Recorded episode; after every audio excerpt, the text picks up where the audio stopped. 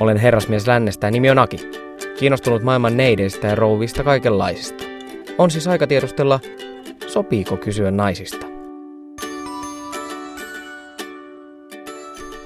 Nyt on jännät paikat. Lähetin juuri naiselle viestin, jossa lukee hyvinkin omaperäisesti, lähdetkö kanssani treffeille?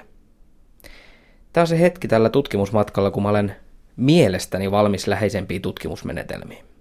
Mä olen ymmärtää naista kokonaisuutena ja miten naisen kemia sekä käyttäytyminen esimerkiksi vaikuttaa siihen. Mulla on vielä kuitenkin matka ja ennen kuin tarkistan puhelimeen saapuneen tai saapumassa olevan tai saapumattoman vastauksen, niin mun tulee ymmärtää, miten ihmiset pariutuu. Mä oon aina luullut, että nainen etsii turvallista, rehellistä ja hauskaa miestä. Tätä siis pyhää kolminaisuutta. Tämä ei kuitenkaan näy käytännössä, koska mä saan käyttää kirvestä, keskustella mun tunteistani ja saada naisen nauramaan. Mut silti mä teen ruokaa yhdelle. Tähän on oltava selitys ja tuolla jossain sen täydellisen naisen just mulle on oltava. Miten mä löydän sut? Onnekseni mä löysin miehen, joka mulle sen kertoo, että mistä mä löydän just sut. Kysyn tietysti ensin, että onko parempi vaan ajaa parta pois ja ruveta rationaaliseksi veronmaksajaksi. Saanko esitellä Markus Rantalan, tuplatohtori ja parin valinnan tietäjä? Minkä takia ihmislajilla on kehittynyt parta? Parta on, on tota, ilmeisesti kehittynyt sen tarkoituksesta, että se saa miehen levon näyttämään isommalta. Eli tota, itse asiassa kun tehdään tutkimuksia, missä on näytetty kuvia parakkaista, samaa miehestä ilman partaa ja parran kanssa, niin miehet arvioi semmoisen miehen, jolla on parta, niin että se on dominantimpi ja vanhempi. Ja, eli se toimii toisille miehille signaalina siinä, että toiset miehet kokee sen uhkaavampana ja muuta. Naisille tämä, tämä on vähän monimutkaisempi juttu. Jossain tutkimuksessa väitetty, että parta vähentää puolensa vetävyyttä, jossain tutkimuksessa näytetty, että se lisää puolensa vetävyyttä. Mutta kun me ollaan tutkittu tätä aihetta tarkemmin, me huomattu semmoinen mielenkiintoinen juttu. Eli se riippuu, se, että onko, kannattaako miehellä olla parta vai ei, niin riippuu sitten, mikä, kuinka paljon populaatiossa on parakkaita miehiä. Ja, koska tota, silloin kun suurin osa miehistä on parattomia, naiset tykkää en, en, enemmän niistä miehistä, joilla on parta, ja jos, jos suurimman osalla miehistä on parta, niin naiset suosii taas sitä, niitä, joilla ei ole parta. Tietenkin efekti ei ole voimakas, mutta me nähdään se aineistosta. Eli, eli hyvä sääntö on se, että kannattaa tehdä aina eri lailla kuin muut miehet. Eli kannattaa erottua massasta. Nyt on tärkeimmät pois tieltä. Parta pysyy ja selvästikin sitä kannattaa kasvattaa lisää, vaan erottuakseen tuntuvasti harmaasta massasta. Näin siis tutkitaan miten naiset reagoivat miehiä päinvastoin. Näytetään kuvaa ja kysytään, että mitäs tykkäät. Tämä siis toimii samalla tavalla kuin Tinder. Siis Tinder tuo nykyajan haetaan seuraapalsta, mutta niin kuin steroideilla höystettynä. Pitää testata. Tinder on siis sovellus, joka näyttää sulle määrittelemäsi alueen vapaat sinkut. Ihmiset kirjoituvat sisään, laitat pari edustavaa kuvaa, kirjoitat itsestäsi nopeasti ja pyyhkiminen alkaa. Jos et tykkää jonkun kuvasta tai hänen esittelystä, pyyhkäiset kuvan vasemmalle. Jos päästät jatkoon, niin pyyhkäiset oikealle. Simppeliä, mutta mitä tässä kannattaa nyt sitten katsoa, että löytää sen parhaan kumppanin?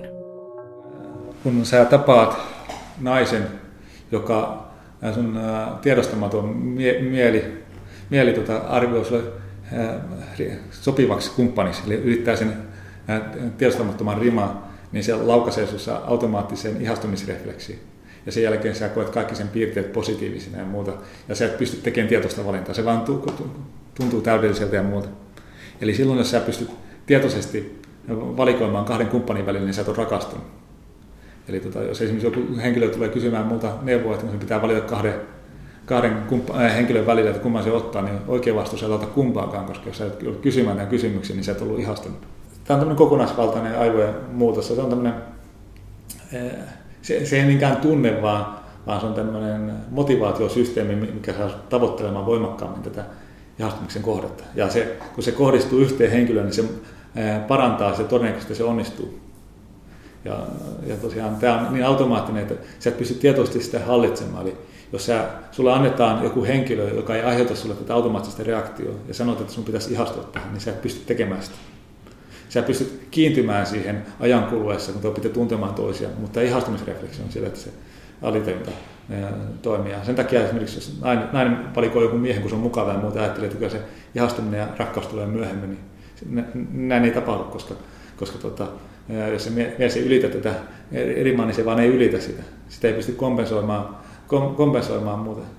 Aa, on siis rima, jonka yläpuolella ollaan tai ei olla. Ja kaikki on kiinni alitajunnan valinnoista. Eihän tässä sitten tarvi kuin nostaa jalat pöydälle ja odottaa. Evoluutio on rakentanut meistä tehokkaita parin etsimiseen erikoistuneita koneita. Pakko mun on kuitenkin jatkaa pyyhkimistä Tinderissä, että mä saan sen matchin. Tämä tarkoittaa sitä, että vastakkainen sukupuoli on myös päästänyt sut jatkoon ja puheyhteys aukeaa. Eli mä jatkan ihan autopilotilla. Jaana. 28. Mitä mun alitajunta sanoo tähän? Jatkoon. Koska samanikäinen kaunis nainen. Näin. On tota, hassua, kun ihmiset kuvittelee, että, että parivalinta on hyvin tietoinen tilanne, että sä valikoit jonkun kumppani itsellesi. Mutta se, miten evoluutio näkyy ja luonnonvalinnan vaikutus ihmisessä on se, että me voidaan tehdä mitä me halutaan, mutta ei haluta mitä me halutaan. Eli tämä evoluution ja historia näkyy siinä, että se saa meidät haluamaan tiettyjä piirteitä. Eli se saa esimerkiksi miehet suosimaan nuoria naisia kumppaneina. Eli ja, tota, ja esimerkiksi ei ole mahdollista kovin helposti, että nuori mies rakastuisi 80 naiseen. Kysynnän tarjontalaki aiheuttaa, että joku joutuu tyytymään niihin, mitä, mitä, mitä ei saa, mutta annetaan vaihtoehtona miehelle valikoida 20 hyvännäköinen nainen tai 80 nainen, niin kyllä ne suurin osa miehistä varmasti ottaa se parikymppisen naisen, vaikka se mies olisikin 80 itse, että se 80 pappa ottaa noin 20 kuin se 80. Ei muuten vieläkään matchia. Mä oon antanut alitajunaa ja autopilotilla ja pyyhkinyt täysin intuitiolla. Tässäkö se sitten on? Ihastumisrefleksin ylittävät naiset on mun ulottumattomissani. Siihen mun lähettämään tekstiviestinkään ei ole vielä vastattu. Voidaanko mulle vaan tieteen avulla etsiä se paras kumppani, kun mä odotan kotona? Parivalinta ei ole satunnaista. Eli siinä on tietyt säännöt. Ja tota, mutta ongelmanahan ihmisillä on se, että ihmiset ei usein pääse paritumaan sen kanssa mm, niin kuin oman preferenssinsä mukaan. Eli harva ää, mies pääsee pariutumaan jonkun tosi hyvännäköisen seksikkään playboy kanssa vaan ne joutuu ottamaan sitä, mitä on tarjolla. Tai harva nainen pääsee jonkun unelmien elokuva tähden kanssa naimisiin, vaan ne joutuu ottamaan sen, mitä ää, tota, on tarjolla. Ja niissä joutuu sitten tekemään kompromisseja. Ja sen takia se, mikä on lopullinen tulos ja se, mitä ihminen haluaa, ei välttämättä kohtaa. Mutta me pystytään ennustamaan aika hyvin, kun tiedetään esimerkiksi, kun otetaan paria, jotka on ollut yhdessä vähän, vähän pidemmän aikaa, ja otetaan valokuvat niistä ja pyydetään satunnaisesti ihmisten arvioida niiden puolensa vetävyys, me huomataan, että, että niiden puolensa vetävyys on yleensä suhkot samanlainen. Eli semmoinen nainen, joka on saanut seiska arvoksi, niin se on yleensä parisuhteessa seiska miehen kanssa. Ja ne miehet, jotka on saanut yhdeksän arvosanaksi, niin ne on ysin naisen kanssa. Ja siinä noudattaa hyvinkin tämä ihmisen, tietenkin tähän, tämä rikkoutuu sillä, että jos miehellä on paljon rahaa ja valtaa, niin se voi saada kauniimman kumppanin kuin mitä sen ulkonäkö ennustaa. Mutta me pystymme myös nostamaan tämän, niin me tiedetään mikä rooli ulkonäöllä on parivalinen, me tiedetään mikä rooli miehen rahalla ja vallalla on, on tota, näihin, ja näiden avulla pystytään ennustamaan tätä aika hyvin. Aivan, tarjosta pitäisi siis hieman makeuttaa. Raha ja valta antaa keinot riman ylittämiseen. Kumpaakaan mulle ei kyllä ole, joten mä jatkan tätä pyyhkimistä. Silmien ja kännykän ruudun. Eikö naisten pitänyt etsiä vain rehellistä, turvallista ja hauskaa miestä?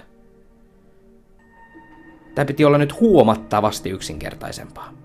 Niin, tietoisesti ne, ne tota, e- etsii näitä, koska nehän on piirteitä, mitä, mitkä on hyviä pitkäkestoisessa suhteessa. Se hauskuus liittyy myös älylliseen suorituskykyyn, eli, eli ja tuota, se huumorin pystyy päättämään aika nopeasti ihmisen älykkyyden. Eli sen takia hauskuudella on suuri merkitys. No, voisi yhtä hyvin sanoa, että ne suosii älykkäitä miehiä. Mutta tota, ongelmana on se, että kun nämä ihmisen parivalintapäätökset ei ole useinkaan tietoisia.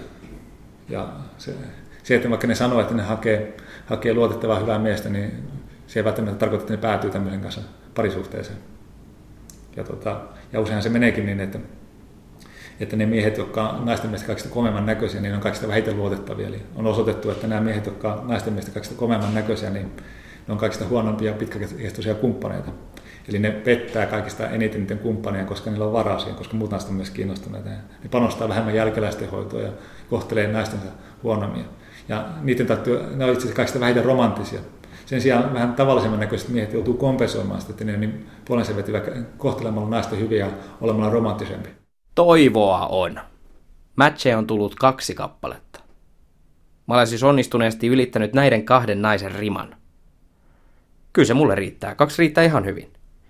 Pitää olla vain hyvä ihminen ja persoona. Niin kyllä suhun ihastutaan. Tai näin mä ainakin yksinäisenä miehenä itselleni sanon. Siitä sitten jatketaan parin muodostamiseen ja lisääntymiseen. Aivan kuten evoluutio selvästikin sen tarkoittanut. Ei ehkä romanttista, mutta kiitos esiisiemme hyvin tehokasta. Ihastutaan, rakastutaan, hyntyy yhteen ja neuvolaa. Tähän ihan vedenpitävä. Seuraavassa jaksossa selvitän, mitä rakkaus on –